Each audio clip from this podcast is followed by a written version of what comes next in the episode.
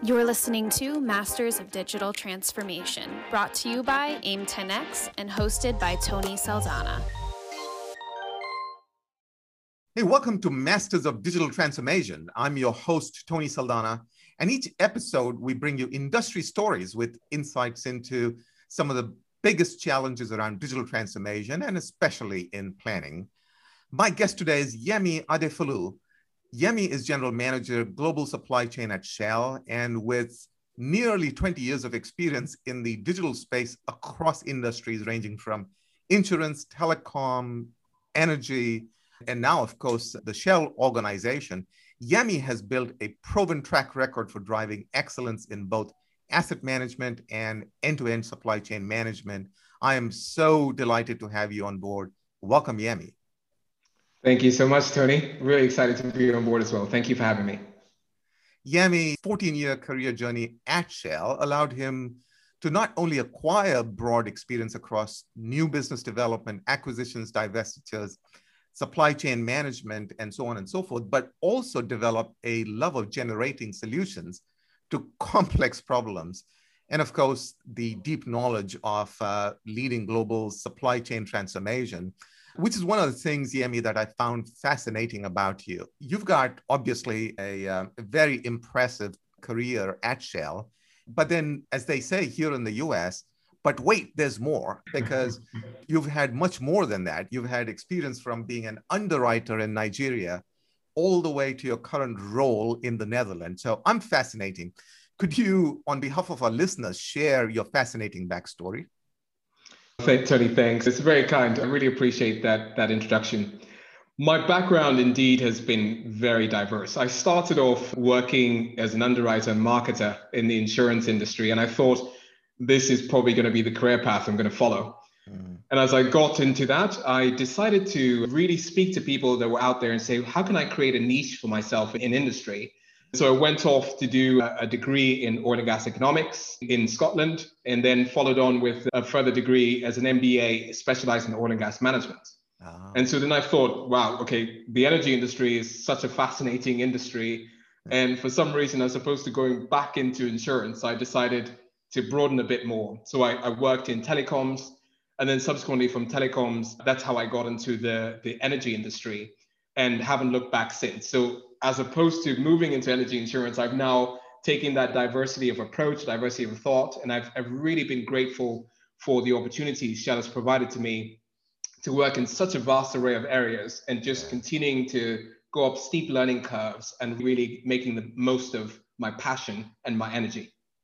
That's fabulous. And I, I know a little bit about Shell, but one of the things that I admire about your company is the, the talent development and, and the opportunities that it provides emerging talent. And clearly you've done extremely well. So congratulations. Thank you. Yemi, the other day when you and I met for the first time, you said something that really caught my interest. You said, I'm not a run and operations and maintain things kind of a guy. And, and I found that fascinating because you like the hard stuff in quotes of driving change. And this is something I, I can resonate with because many people talk about change management from the effect standpoint. So, the effect of change on the rest of the organization and the people that are going through change. But there's obviously an equally interesting story from this aspect of people that are driving the change. Not everybody likes the business of driving change. Hmm. You do. Now, I find that a fascinating story as well. So tell me a little more about why you like to drive change. What motivates you? It's a great question, Tony. On the journey of driving change, I've asked myself oftentimes, there's so much pain with any change, right? For many of us in our personal lives, we've always driven some sort of change or the other. Take, for instance, it's about someone says, I want to lose weight. So you have a New Year's resolution and you want to get stuck in you do it for two weeks, you find yourself back at day, square one again. So the, the whole journey of going through pain of change, I, I often ask myself, what is this about? Why do I really enjoy this? Why don't I just stick to yeah. something that allows me to get a, a, daily life that's more in control and I understand?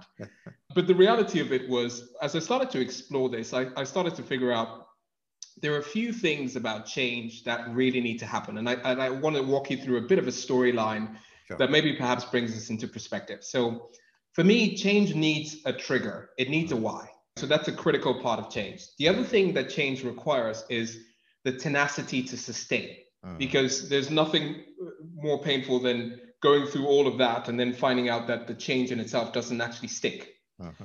And then at the end of a change, you either get moments of glory, or in some cases, you actually get moments of failure. And that's okay, uh-huh. because that's all part of the journey.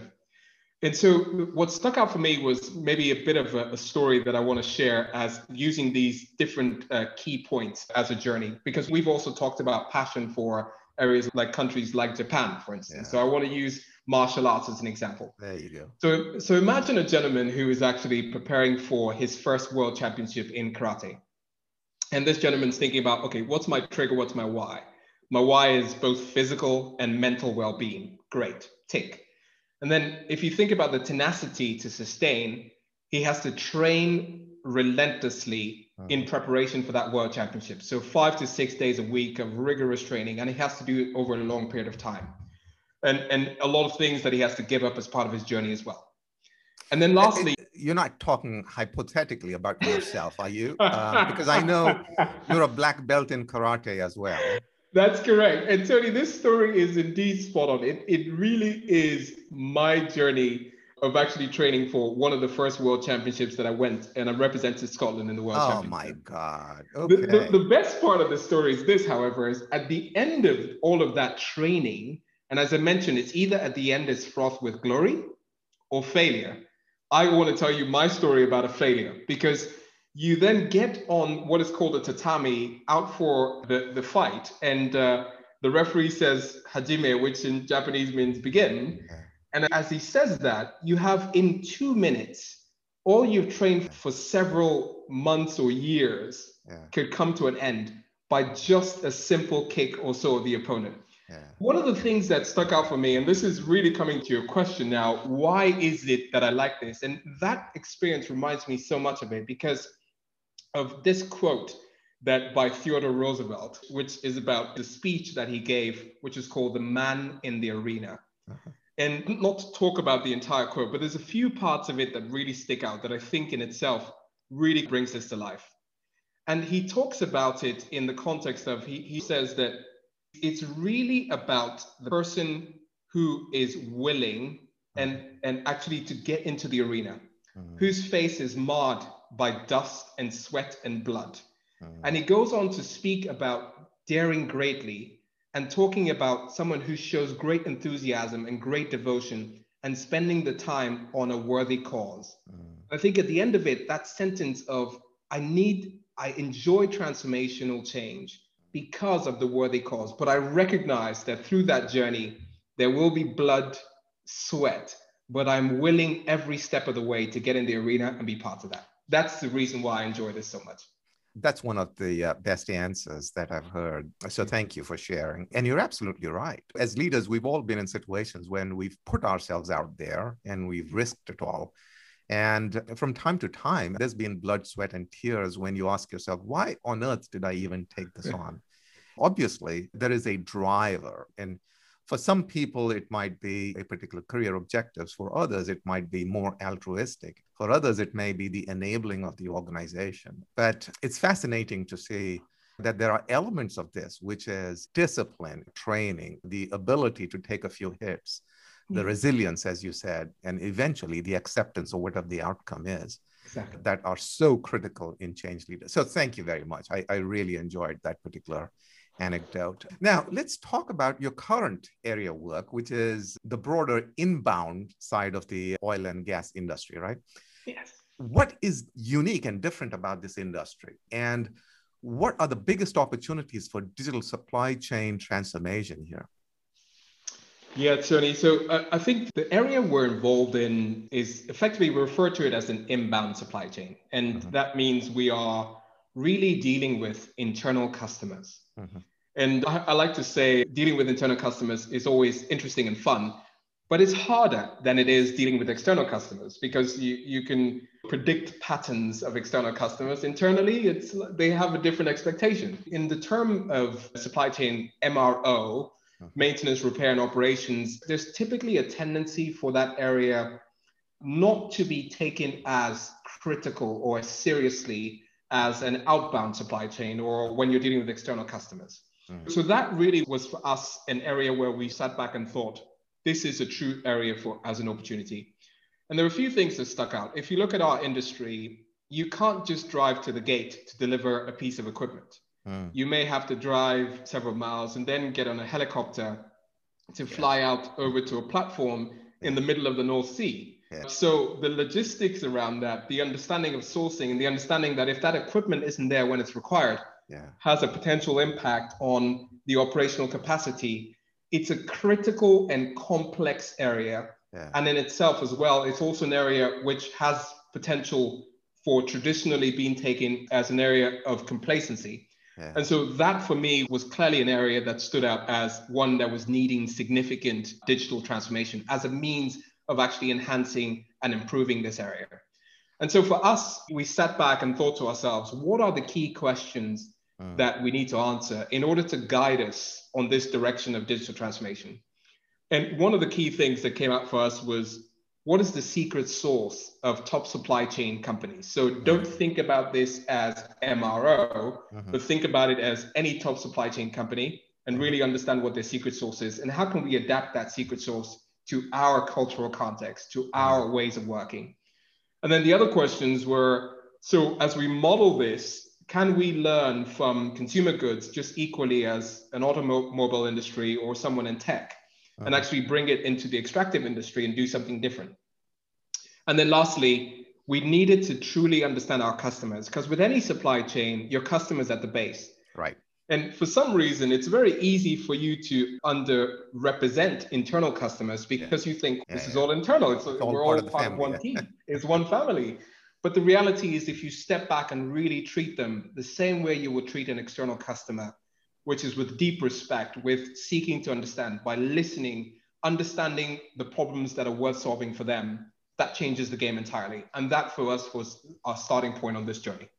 It's fascinating to see how this entire field of change management internal to the company has not gotten enough attention. Whereas I think linking together your uh, previous point around change leadership yeah. and then this topic of internal change, some of the same dynamics of external change uh, apply. If you make change management easier by listening to your consumers or customers internal yeah. to the organization, if you dialogue with them, you are able to make the change stick. Uh. Now, you've had the occasion to drive many major transformational changes in your career. What's the most memorable one for you? And why was it memorable? What did you learn from it? With all of the transformation and the change, I would say the one that stuck out the most for me was when I had to drive the implementation of a quality management system uh-huh. which was going to be used by our facilities across the globe. Okay. As I talk to it now, it may seem like it was all well thought through from the very beginning, but the honest truth is, hindsight really gives me the, the sort of lessons of things that we were lucky to do well on the journey. And I want to share with you a couple of those key things. Sure, and sure. they're thematic. One of the key things about it was we, we really thought about benchmarking. And, and for us, it was not in the way of just describing the word, but really about how do we set the bar for ourselves really high? And like with any transformation, that's what you expect. It's about where you set the bar. That's what the stretch is going to be about. And this start, started for us with a strong curiosity about who the best were in a particular field. And, and to put that in perspective, if I wanted to learn from incidents in safety as a very critical uh, part of how we do work, then who do I go to to learn from incidents? Do I go to the medical industry, which has traditionally had a history of challenges when it comes to learning from incidents?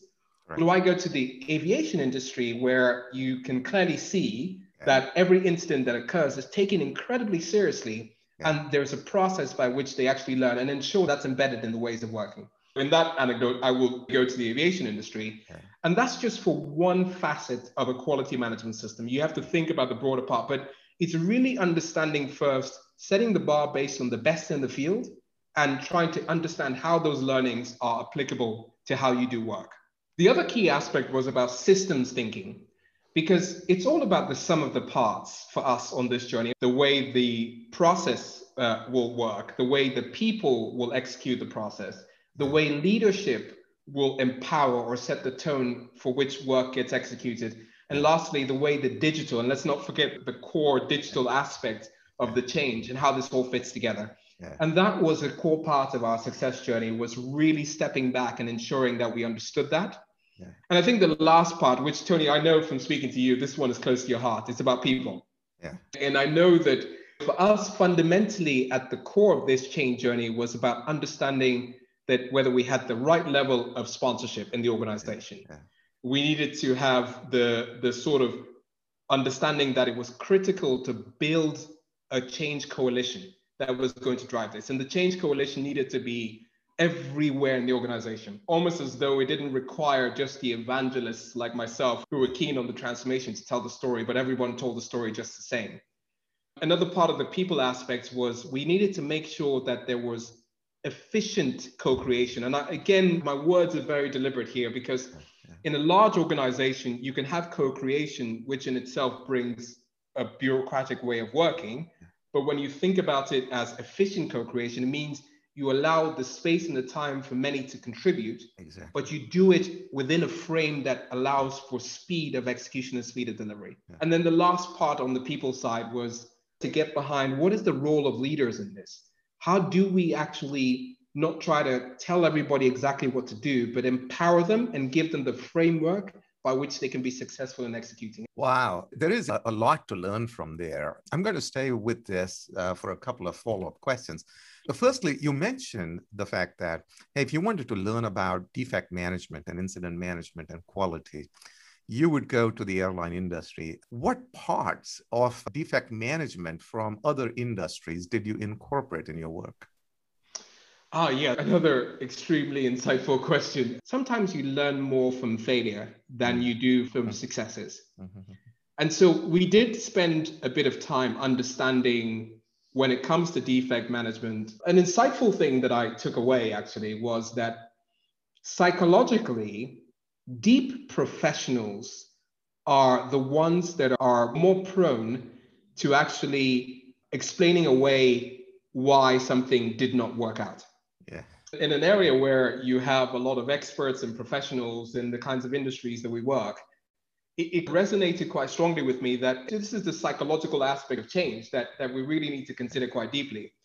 And so we realized that this was not simply about writing another process document to say you follow these steps and so therefore you get this outcome, you get this result you need to understand the human side and the human dynamics of change. So that was one core learning. And that came through as a red thread, both from the industries that failed and also the industries that succeeded. There is a big gap between the documentation of the SOPs and putting in place of the systems and the actual behavior. So Correct. this is the proverbial. Correct you know, slip between the cup and the lip, as you would. It's great to see that you guys actually learned the cultural aspects, not just the technology aspects from other industry. The other thing that you mentioned that I'm fascinated by is the efficient co-creation. So how do you mm. actually put an ecosystem to work? Oh, yes. This one is another one that's near and dear to my heart. I think it was back to my original point where I talked about the customer and mm-hmm. understanding the customer to start. And, and for me, that's been a journey that has not failed me yet in any transformation that I've worked on. But I think it's one that's very easy to miss because you have a mind of your own and you think, surely this must work and everyone must buy into this. But I think the thing that I also love about transformation, and I think it's important to share this because this context is also part of what I think has made me a bit more successful, uh-huh. is that I've gone into areas where my learning curve has always been incredibly steep. So I'm the gifted amateur that walks into a space to help make some change, which has been great because there are a lot of people around me that are the experts in the area. And my job is really to ask the questions that really bring out the essence of what we're trying to do. And, and so in this context, what I managed to do was firstly understand that a lot of what the customer is tired of in any company, and this is a general thing for any company, is the folks that are working in the front line have the information steadily in their hands every single day. Mm. And so they want to be empowered to make the changes that really help them on their day to day. So I took that away as this has to be a core part. So they have to have a voice in shaping our direction mm. um, because they live this every single day. The other key thing that was important was the voice had to have a cross section of the organization. Uh-huh. Because it wasn't about who spoke the loudest, it was about an inclusive conversation that allowed us to understand well, if I was working in a remote location, does that work in the desert versus if I was working out in a field where you could actually drive to the door? Very different context. And then this, the simple thing that we also did was we created the windows in which contributions were accepted mm. and the hmm. windows where contributions were closed. Mm.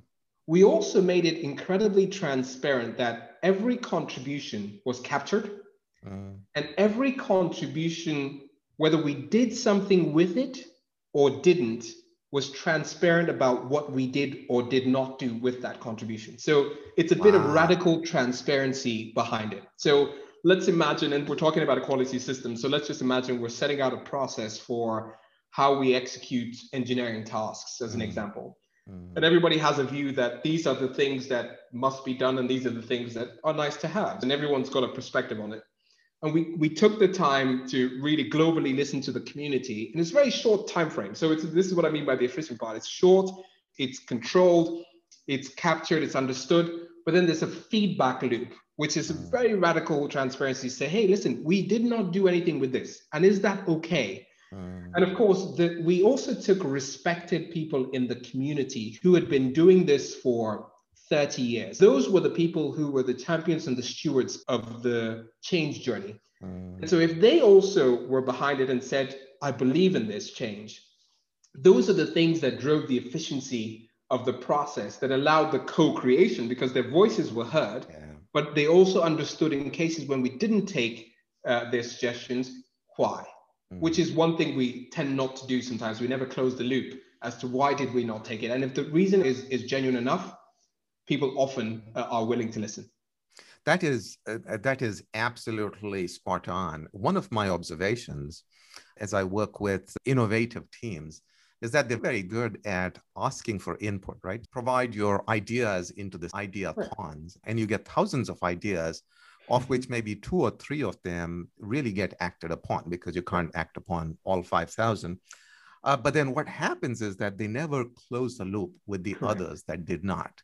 Correct. So building the coalition by asking for input and respecting that input. That's very well done. Now, I want to go back and touch upon something else. As you work in the inbound gas supply chain, you are considered to be one of the pioneers in driving digital transformation innovation. So let's talk about your current project in that particular space. You are creating something that's actually unique for the world. Would you mind sharing with our listeners what is it that you're doing and why is it so innovative? Yeah, thank you.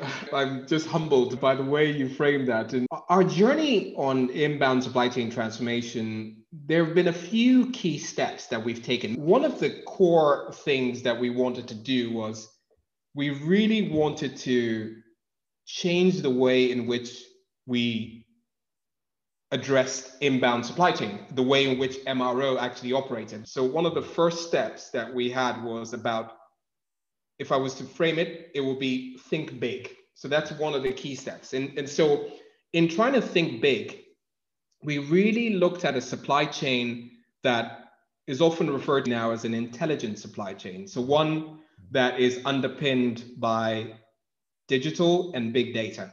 That was core to the transformation journey.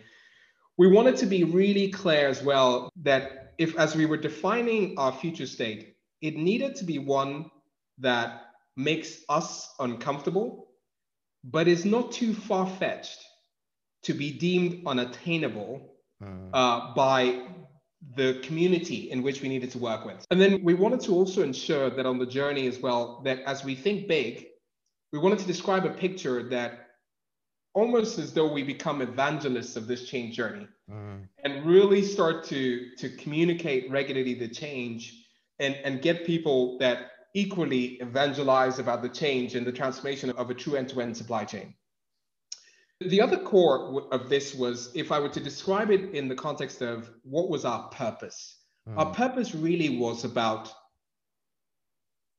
making everyday excellent for our internal customers. And, and we said, how do we make everyday excellent for them? So we needed to be fueled by an obsession around our customers. So really get, seeking to understand. And I think what, what made that really important for us was when you start to speak with that language, a lot of people ask, so who are these customers? So yeah. we needed to dissect that a bit further because a customer for one digital transformation versus another are completely different. So we, we sat with them to really understand okay, the customer for this particular problem is this. And so with this customer, seek to understand further. And then we moved away from a mental model that was technology forward, pushing a solution, to really starting with the problem and working backwards from the problem. User and focus. that's all yes. all starting to change and revolutionize the way in which we actually transform our end-to-end supply chain. I think the other thing is you will hear me talk about this term end-to-end supply chain. And, and some of the audience may wonder, what does that mean? Because we all use it in different fashions. The, the, the, next step for us was about integrating our work execution. So okay. if we think about how does work get done on a day-to-day, and that's where the end-to-end comes in. So in a typical supply chain, we have plan, source, make, and deliver. Uh-huh in an inbound supply chain or uh, a supply chain uh, that's focused on MRO, we don't make anything. We still plan, we still source, and we still deliver. Yeah. And because it's an internal customer, there are nuances here that we need to figure out about how do we take away the silos between our planning, our sourcing, and our delivery activities. Yes. And that's a process lens. Yeah. But then when you're done, now you've got a vision, you've thought big, You've defined a purpose about who the customer is. You've understood and you're obsessed about the customer. You've articulated an end to end process. The next thing that was really important for us was how do we organize for success? Mm. So, really thinking through an ecosystem that drives success. And that's where the synergies between the teams, mm. how these teams will actually execute the process. Because sometimes you might create a process, but your organization isn't set up to actually execute that process just by virtue of the structures that you've put in place. Mm. And then you need to think about the ecosystem, not just from the folks who are operating this in the front line, but also the global uh, community of excellence that supports the front line. Mm-hmm. And so that was another core part of our change journey as well that, that really made it, we're the first movers, I would say, in this context, in really setting this up in a different way and thinking about it more at, in an integrated fashion. And the last couple of things that I think are worth mentioning here is one was about selecting a top focus area. And so we really wanted to go about this by a value base rather than intuition or gut feel. It really had to be value driven. In, in, thinking through this, the top area for us to prioritize on was really about effective demand management. And that's why we come to this conversation around supply chain and planning and why it's so critical for success. And this in itself is really critical because it, it allows us to think about how we get the front end in order for the rest of it to flow and really work in tandem. Yeah. And, and, and I'll say that if I bring the think big context into planning, yeah. we, we really were thinking about what are the, how can we do planning differently, supply chain planning? And we know that in industry, some people talk about predictive analytics, and it's okay. The prediction can tell me some of the potential future outcomes. But then we started to look out a bit more and said, what's the next step beyond predictive? Yeah, yeah. And that's where prescriptive analytics then comes into play. And then we thought, okay, what, what's this all about? So we started to learn a bit more about prescriptive.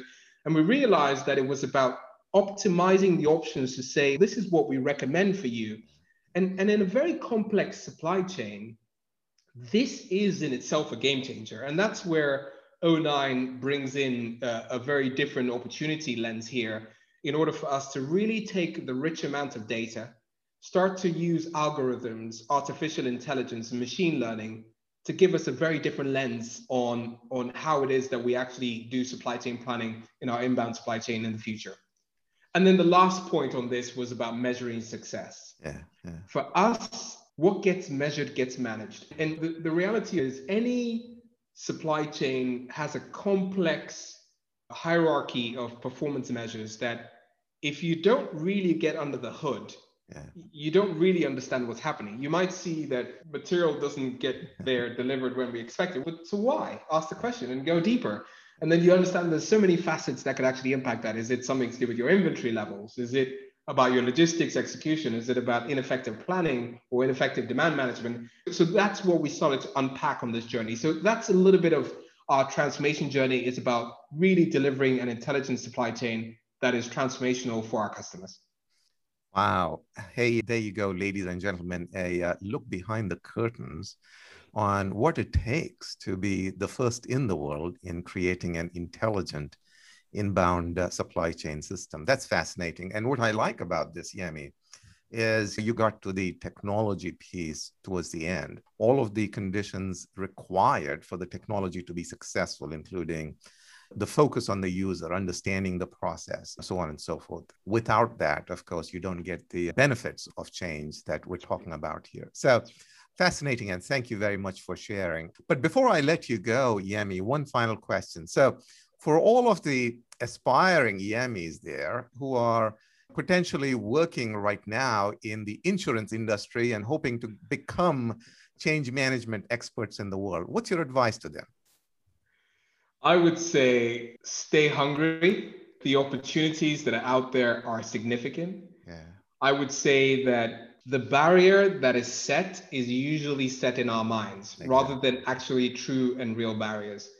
And so, this whole concept of what I said about thinking big and staying humble and seeking to understand and seeking to learn more, those things are quite critical for any success or transformation, be it in insurance and be it in any other area. So those are the things that I would say just work that muscle really hard of what does it take? Am I thinking big enough? Am I stretching my thinking? Do I have a roadmap? Am I learning? Am I seeking to understand more?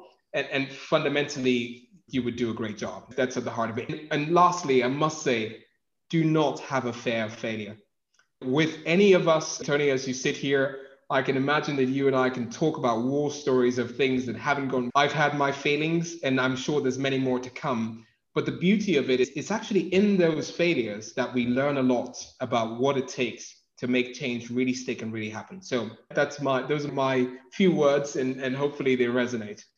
They resonate a lot. Think big, stay hungry, stay humble. And obviously it's worked brilliantly for you. Yemi, it's been a real pleasure hearing your stories, trying to figure out how things work behind the scenes across many of these successes. I wish you all the very best. And hey, look forward to maybe chatting with you once again on our show. Thank you for being here today. I appreciate it. Thank you for having me, Tony. It's a real pleasure. Thanks very much. Excellent. And for all of our guests out there, thank you very much for uh, coming along once again on our journey. I, am sure there's a lot that uh, Yemi shared that's resonated with you, as it has with me. And uh, as always, um, if you haven't done so already, go ahead and subscribe to our show to keep getting new updates. And until next time, don't just implement planning, redefine it. Thank you for listening to Masters of Digital Transformation. For more information, be sure to check out www.o9solutions.com slash aim10x.